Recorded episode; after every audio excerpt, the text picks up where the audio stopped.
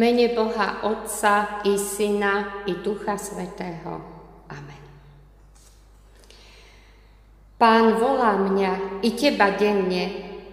Náručie lásky otvorené i dnes nám snažne ponúka. Ešte vždy platí ponúka tej nekonečnej Božej lásky, čo pristupuje bez prekážky a bez predsudkov človeku.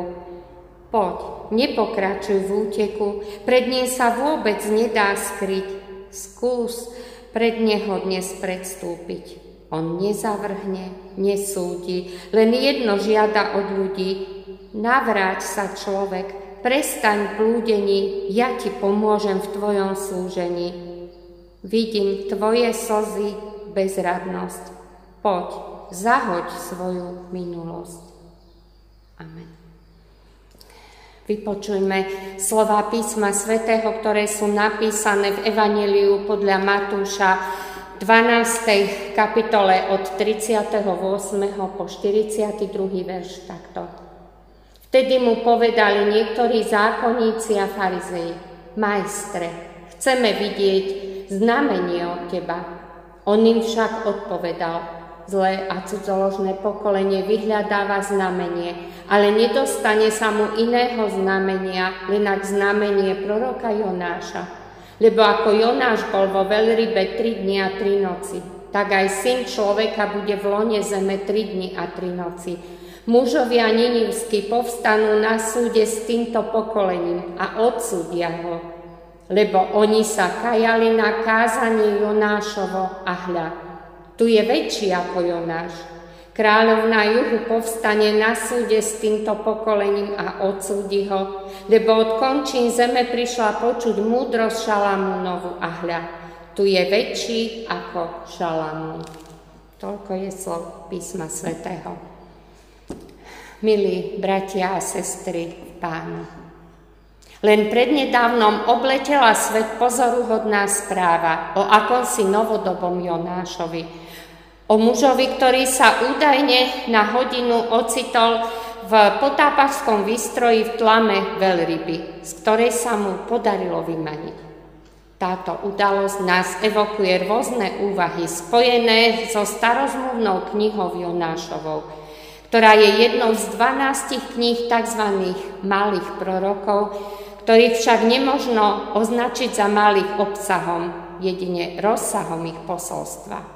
A tak nie div, že niektorí označujú útlu knihu proroka Jonáša za evanielium starej zmluvy, lebo dôvodom toho je jedinečná zväzť, ktorá nestratila aktuálnosť ani do dnešných čias. Predstavuje postavu Božieho proroka Jonáša, ktorému sa dostalo nesmiernej cti.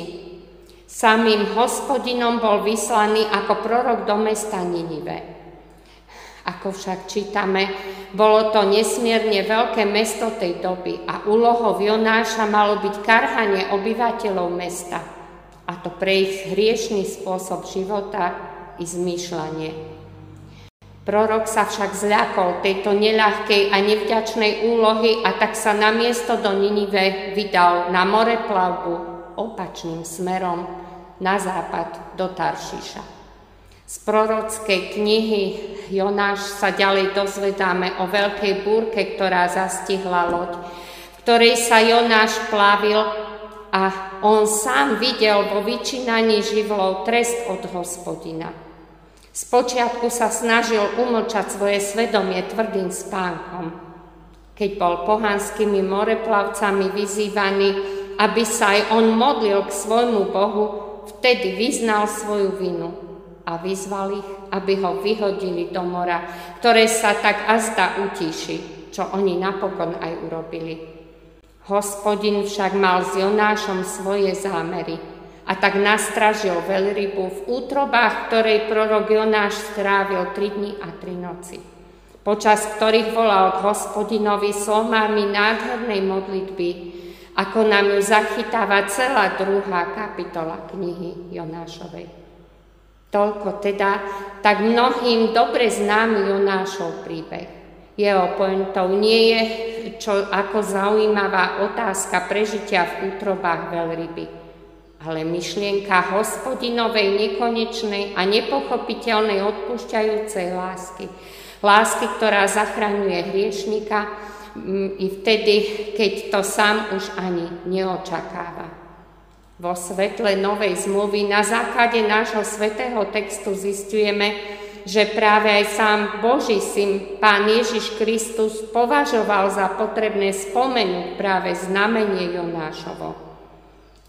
Na žiadosť zákonníkov a farizejov, ktorí chceli vidieť od Ježiša znamenie, odpovedal slovami Zlé a cudzoložné pokolenie vydá, vyhľadáva znamenie, ale nedostane sa mu iného znamenia, len ak znamenie proroka Jonáša. Týmito slovami Ježiš poukázal na svoje zmrtvých vstanie, ktoré je a má byť dostatočným znamením pre tých, ktorí v Neho uveria. Farizei a zákonníci však nechceli v Ježiša veriť, podobne ako nie jeden súčasný človek, ktorý tiež hľadá dôvody a výhovorky. Chce sa nimi ospravedlniť, že nepríjma vieru vo vzkriesenie z mŕtvych a väčší život skrze vieru Ježiša, ktorý na kríži zomrel za hriechy a viny celého sveta. Konštatujeme, že svet sa príliš nemení. Rovnako ako začias Jonáša sa ľudia podobajú Ninivčanom, zrelým na vykonanie prísnych Božích súdov. A predsa kniha Jonáš hovorí o dôslednom pokáni obyvateľov Ninive spolu so všetkým, čo mali. Takže hospodin napokon nesplnil svoju výstrahu. Výstrahu, ktorú im Jonáš eh, tlmočil, keď poslúchol a prišiel do Ninive po svojej záchrane. Pohľad na súčasný svet mnohom ponúka obraz podobný mestu Ninive, alebo aspoň neposlušnému prorokovi, ktorý sa vydal opačným smerom, ako bol poslaný. Ako by sa na úteku pred hospodinom ocital nielen sekulárny svet, ale žiaľ nieraz i církev či jednotliví kresťania – Nechávame sa opantať modlami našej doby a preto tak veľmi potrebujeme zrkadlo Božieho slova, ktoré nám predstavuje aj starozmluvná kniha Jonáša. Preto keď sme konfrontovaní s ľuďmi, ktorí hľadajú zmysel i náplň ľudskej existencie, nehľadajme pre nich odpovede v nikom a v ničom inom, ako v ukrižovanom a vzkriesenom spasiteľovi sveta. Pánu Ježišovi Kristovi, ktorý jediný môže vniesť do duši ten Boží pokoj, prevyšujúci každý rozum keď nám i dnes slovami zjavenia Jána 1. kapitoly hovorí Neboj sa, ja som prvý aj posledný a živý. Bol som mŕtvý a hľa, som živý na veky vekov a mám kľúče smrti a podsvetia. Amen. Pomodlíme sa. Hospodine, Bože Oče, mene Tvojho Syna, nášho Pána a Spasiteľa Ježiša Krista, ktorý v jednote s Duchom Svetým s Tebou žije a kráľuje. Ti ďakujeme za všetky dary, ktorých sa nám v živote od Teba dostáva. Zároveň ťa prosíme, odpúsť nám všetky naše previnenia, neposlušnosť, neschopnosť konať to, čo je Tvoja vôľa. Prosíme o vedenie Tvojim Duchom Svetým, aby sme sa vždy vedeli rozhodnúť a správne konali to, čo je v Tvojich očiach dobré a milé. Amen.